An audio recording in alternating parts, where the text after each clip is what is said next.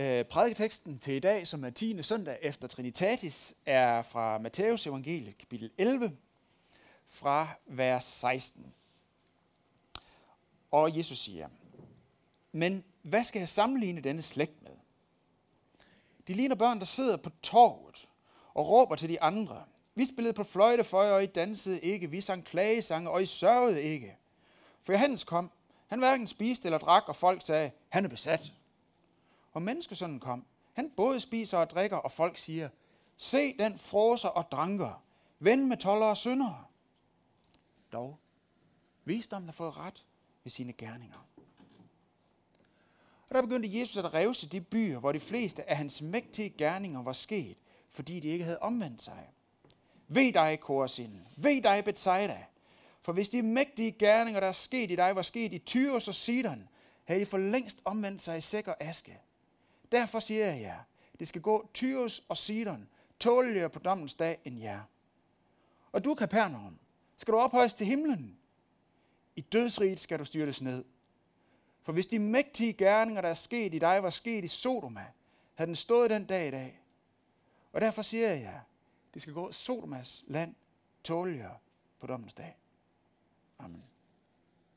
God søndag. Eller som en tørt bemærket til øh, gudstjenesteteam-mødet, der ville jeg læse teksten op, og der var sådan blevet lidt stille. Har vi ikke andre tekster? og det er måske meget godt, at vi sådan følger Folkekirkens tekstrækker, fordi så kommer vi en gang mellem til nogle af de tekster, som vi ikke lige selv vil have valgt. Her er vi landet i dag. Og øh, normalvis så taler vi mest om tro her i kirken. Hvad tro er, hvordan vi kan tro, hvorfor vi tror, og, og sådan nogle ting. Men i dag vil vi vende sagen lidt på hovedet, og temaet for i dag er ikke tro. Og øh, ved den her øh, tekst, som er i dag til 10. søndag efter Trinitatis, der er vi egentlig i gang med at høre noget, som Jesus han siger på baggrund af et spørgsmål, som Johannes Døberen var kommet med. Og Hans Døber, han var faktisk en kæmpe supporter af Jesus. En, der sagde, det er ham der, det drejer sig om. Han var en pioner i Jesus-bevægelsen.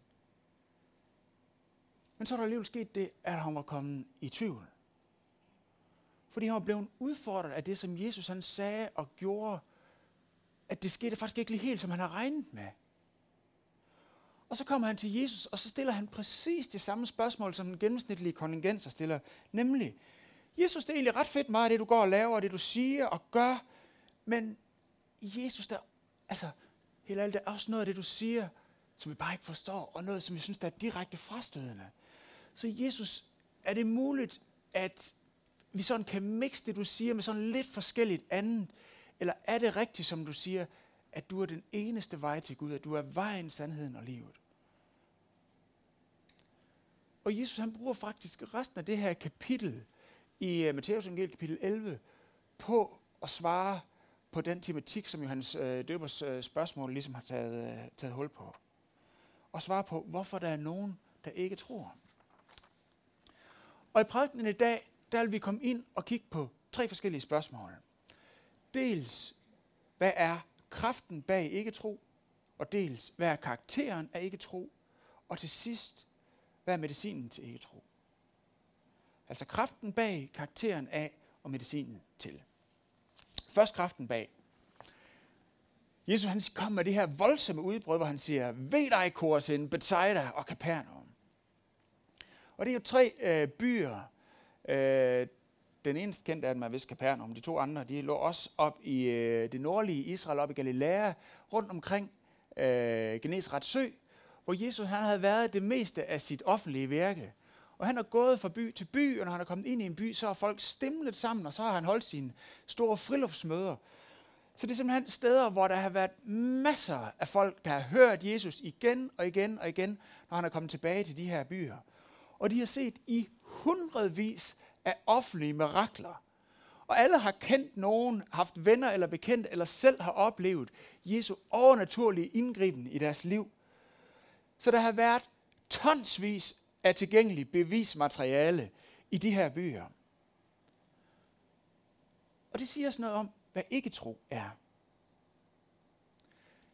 Ikke tro er ikke kun mangel på noget. I det her tilfælde mangel på bevismateriale. Men det er også tilstedeværelsen af noget andet. Nemlig en kraft i vores hjerter, som modarbejder tro. Så hvis vi skal definere ikke tro, så er det ikke kun fravær af tro, men tilstedeværelse af en dynamik, der arbejder i en anden retning. Jeg har lyst til lige at lave en parentes øh, på det her tidspunkt i prædikenen, og sige, at jeg, det ligger mig meget på sinde at understrege, at jeg ikke siger, at kristen tro handler om at stoppe med at stille spørgsmål, og så bare tro. Tag hovedet under armen, lad være med at stille spørgsmål, lad være med at forholde dig til det, som er svært at gribe, og så bare tro. Tro, tro for søren.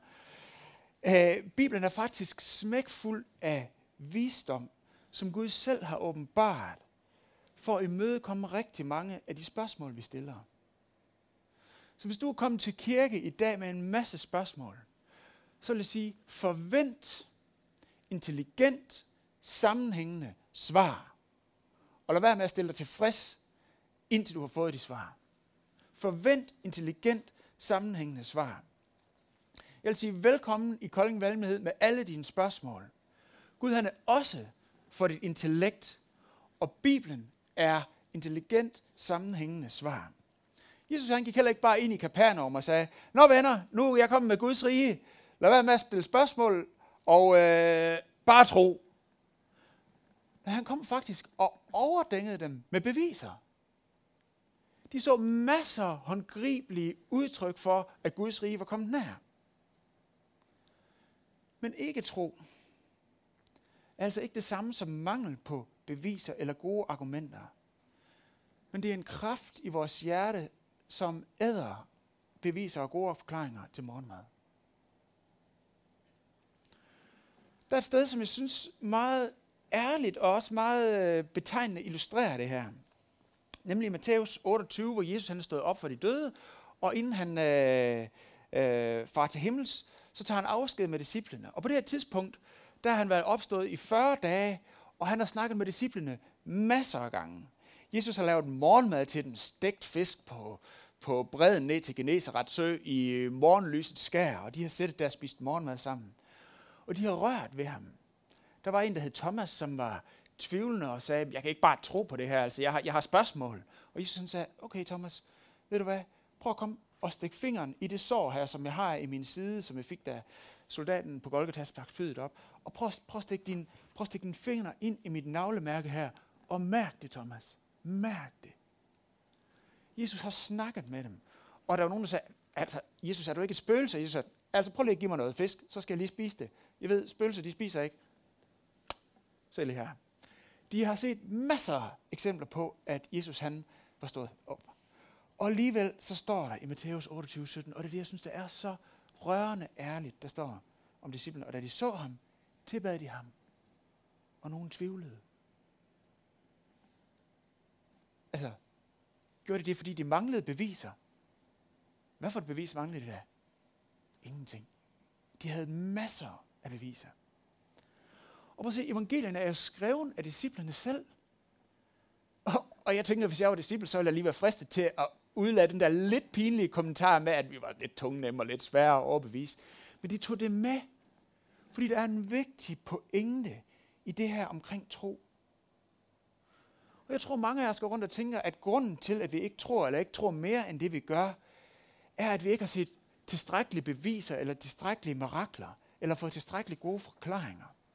Og måske siger vi, hvis vi til en eller anden gudstjeneste her i Kolding Valmighed, der var en, der kom op til forbøn og havde mistet sin arm her i en arbejdsulykke, og der blev bedt for vedkommende, og mens de stod og bad, så kom der svævende så en hånd ind, den satte sig på, og den virkede, og der var ikke det mindste sår eller ar eller noget som helst, så vil jeg tro, så vil jeg vide, at Jesus er herre over alt, og så vil jeg aldrig mere tvivle, og så vil jeg lægge mit liv fuldstændig om.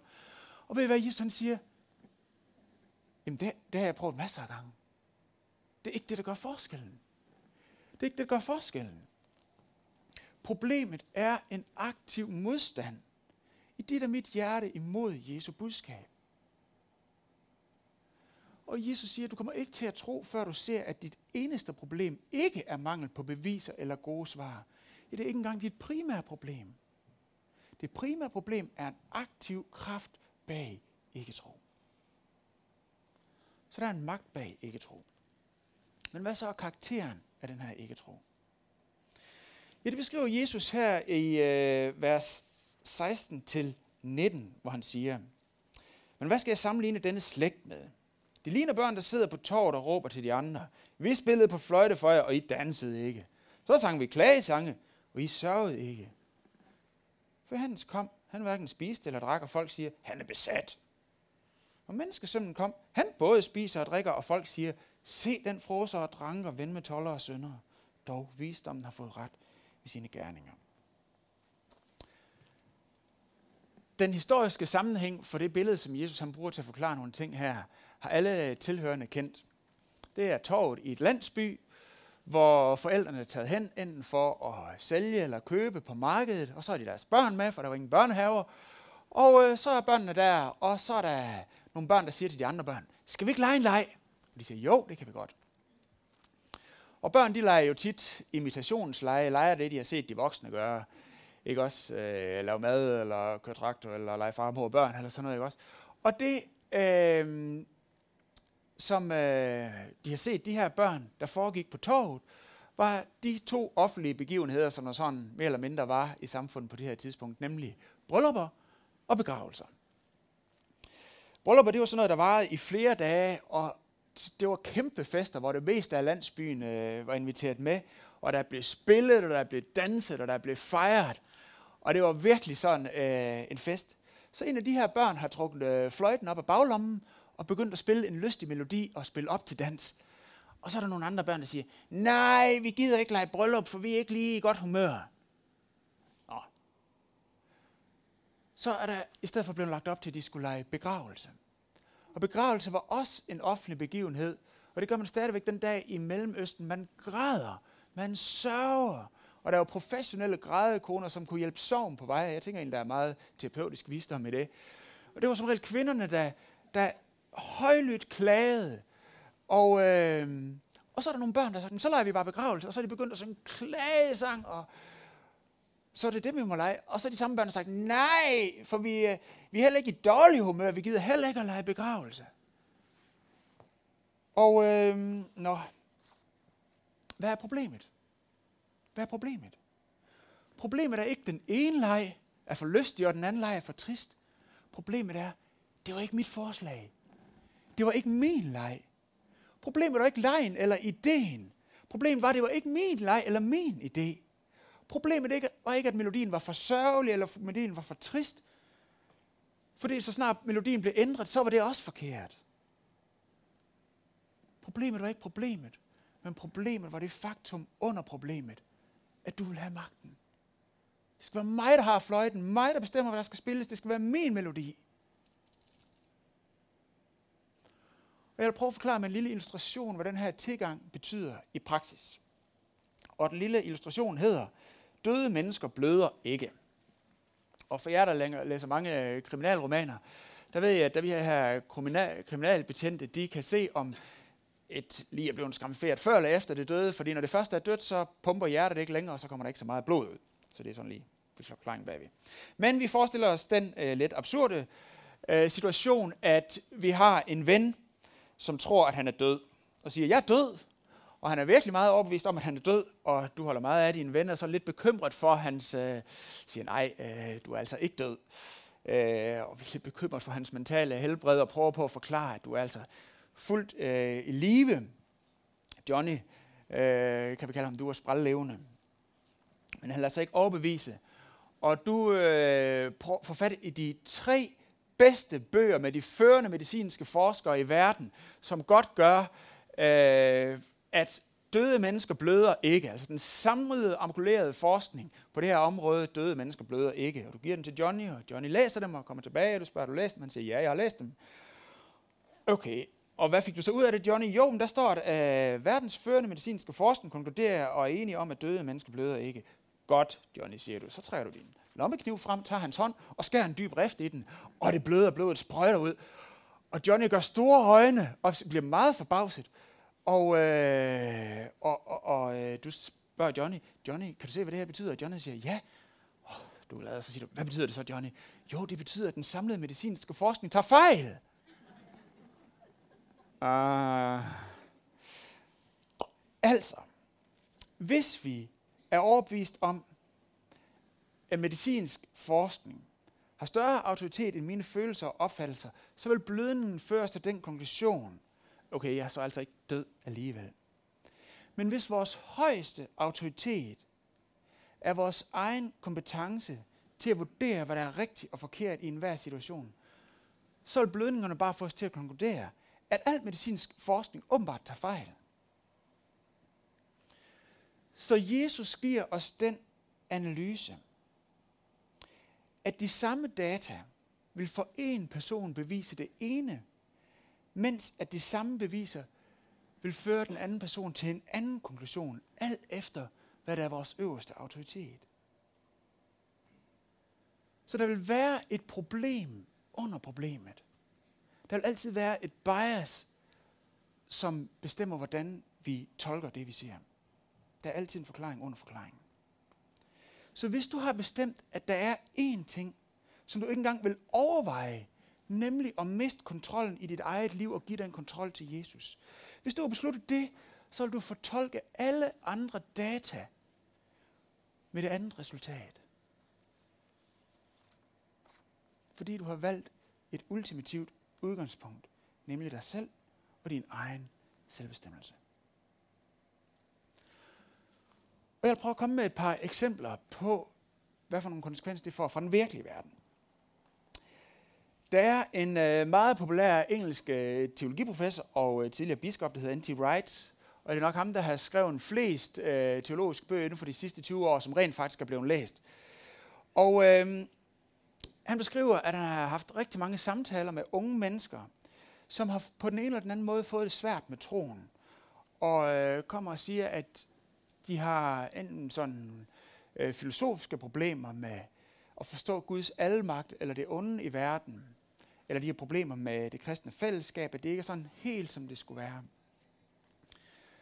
Og N.T. Wright, han lytter til det her, og så spørger han ind til, øh, hvornår, hvornår begyndte du at have det sådan? Og så siger han, at ofte så får han det bemærkelsesværdige svar, at der er samfund mellem det tidspunkt, hvor de begyndte at have det sådan, og så det tidspunkt, hvor de begyndte at leve sammen med deres kæreste, som om, at de var gift, uden at være det. Med andre ord, så har de sagt til Jesus, du skal ikke længere være herre i mit liv over alle ting. Og det var det egentlige problem under problemet. Problemet var altså ikke den melodi eller den melodi, men at det ikke var suverænt min melodi. Et andet eksempel, jeg vil komme med, er øh, den engelske forfatter og filosof Aldous Huxley. Han døde tilbage i 1963, samme dag som JFK, John F. Kennedy. Og han var i 1920'erne del af en øh, gruppe, som blev kaldt The Bloomsbury Set.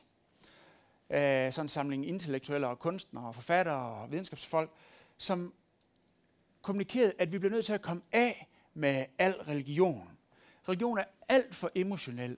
Og det vi har brug for, for at verden bliver et bedre sted, er videnskab og fornuft.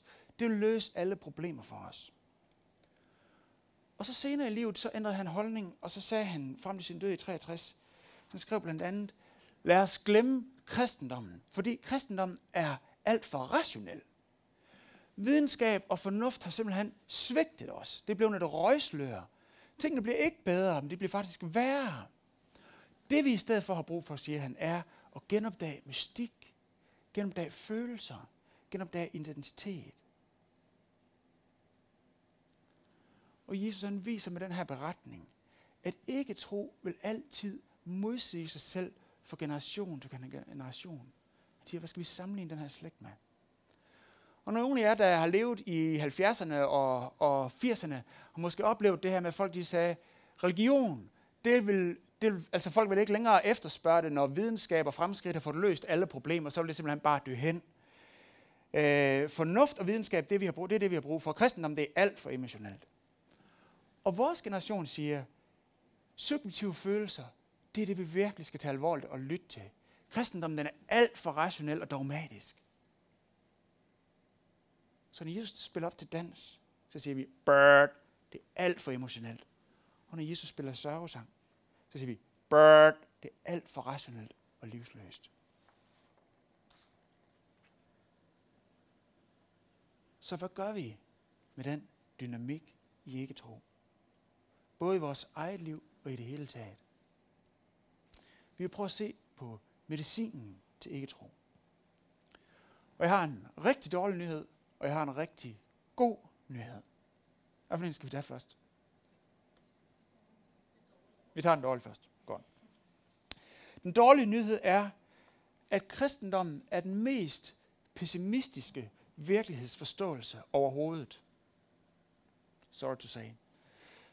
Johannes Døber han sagde, gør bod, faste, omvend jer fra jeres synder, ellers bliver ramt af Guds vrede. Men den gode nyhed er, at kristendommen samtidig er den mest optimistiske virkelighedsforståelse overhovedet. Jesus han kom og åbnede en fest og inviterede alle ind, bragt Guds nåde og genoprettelse og festede med syndere og tollere.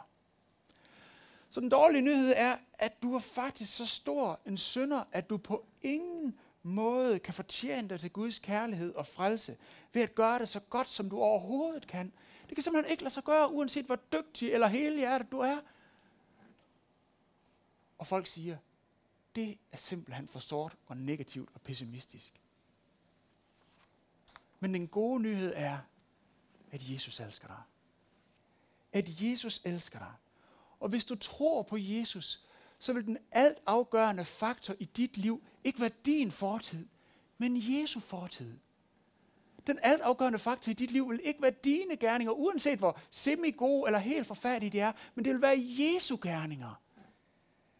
Og tror du på ham, så er du allerede 100% elsket og accepteret og iklædt herlighed og skønhed og renhed. Uanset hvad du har gjort, eller præsteret, eller lykkes med, eller slet ikke lykkes med. Og folk siger, det er da for let. Det er da simpelthen for let. Så er det for sort, eller også er det for let. Og jeg undrer mig over det her med, hvorfor er det egentlig mere tiltrækkende med en livsfilosofi, øh, livsfilosofi der siger, jamen bare lev et, et godt liv og gør dig, gør dig umage, lev så godt du kan, så bør Gud sørge for, at det går dig godt. Hvorfor er den livsopfattelse meget mere udbredt? Selvom vi aldrig kan vide, hvornår det egentlig er godt nok, eller hvad der skal til for, at vi egentlig kommer op på det der niveau, hvor Gud han nu også skylder og velsigner os, eller, eller en frelser os, eller, eller vi er gode mennesker, eller kan regnes med til den kategori. Hvorfor er det mere attraktivt? Fordi, at hvis du bliver frelst, fordi du har gjort dit bedste, så står Gud i gæld til dig. Så har du rettigheder. Så har du krav. Du er blevet en åndelig skatteyder. Du har betalt din skat, du har givet til gode formål, du er kommet i kirke, og du kan fader uden udenad, og måske også lidt mere. Og du har været der for din næste, og, øh, og i den du er der. Du har stadig kontrollen. Det er stadig min præstation. Jeg er stadig den afgørende faktor. Men hvis vi er 100% frelst af noget, så er der ingen grænser for, hvad Gud kan bede os om. Og det vil være det totale kontroltab. Kontroltabet overalt. Vi har ingenting at smide på forhandlingsbordet. Spørgsmålet er ikke, om det er den melodi eller den melodi, men om det er min melodi eller hans melodi alene. Så hvad er medicinen? Vi får givet en indikation i teksten, hvor der står, dog visdommen har fået ret med sine gerninger. Okay, visdommen. Hvad, hvad er det så? Betyder det så, at øh, det gælder om at tænke sig om og, og blive klog eller sådan noget? Nej. Faktisk så står der øh, på græsk ordret, visdommen har fået ret ved hendes gerninger. Og det er fordi visdom på græsk hedder Sofia, og det er det, der har givet øh, navn til det smukke navn, vi har, Sofia, som min nabostatter lige har fået. Sofia, det betyder visdom. Og det refererer til det for tilhørende kendte sted i ordsprogenes bog 8 i det gamle testamente, hvor visdommen, øh, som det sprog er hundkøn, poetisk personiseres for en kvinde, øh, som en kvinde, der siger sådan her. Jeg var født, før strømmene var til. Før der var vandrige kilder. Da han, altså Gud, grundfæstede himlen var jeg der allerede, da han lagde jordens flade fast på urdybet. Jeg var ved hans side som hans fortrolige. Jeg var til glæde for ham dag efter dag. Jeg dansede foran ham hele tiden. Og evangelisten Johannes forklarer, at visdommen, som omtales i det gamle testamente, var Jesus, som selvfølgelig også eksisterede og var en del af treenigheden, før han blev født som menneske. Og han forklarer, Johannes, i starten af sit evangelium, i begyndelsen var ordet, altså visdommen. Og ordet var hos Gud. Ordet var Gud. Han var i begyndelsen. Alt blev til ved ham, og uden ham blev intet til at det, som er. Og ordet blev kød og tog bolig blandt os. Visdommen blev menneske og kom til jorden. Ikke også? Så Jesus han omtaler med andre ord sig selv i tredje person, når han siger, visdommen har fået ret i sine gerninger. Kun hvis Jesus er Guds visdom, kan du rumme både livets frydesang og livets sørgesang. Kristendommen er så sorgfuld, og kristendommen er så frydefuld, at, det, det, at kristendommen er det eneste verdensbillede, den eneste religion, der kan rumme virkeligheden, som den faktisk er. Den eneste, der er vis nok. På den ene side, hvad gør vi, når livet vises for den sin mest forfærdelige side?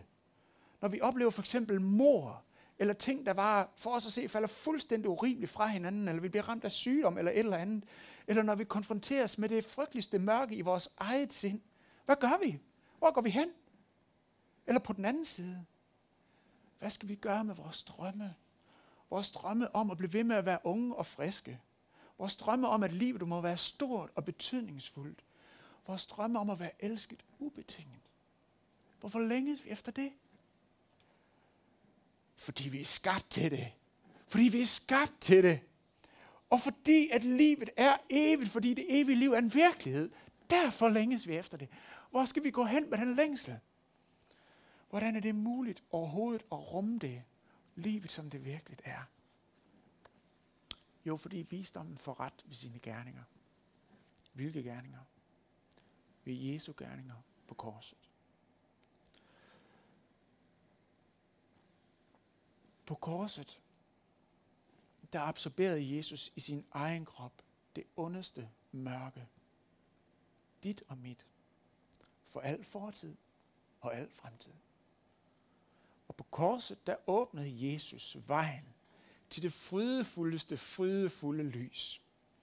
For den, der tror, for dig, for altid. Kun evangeliet om Jesus kan håndtere livet i hele dets bredde.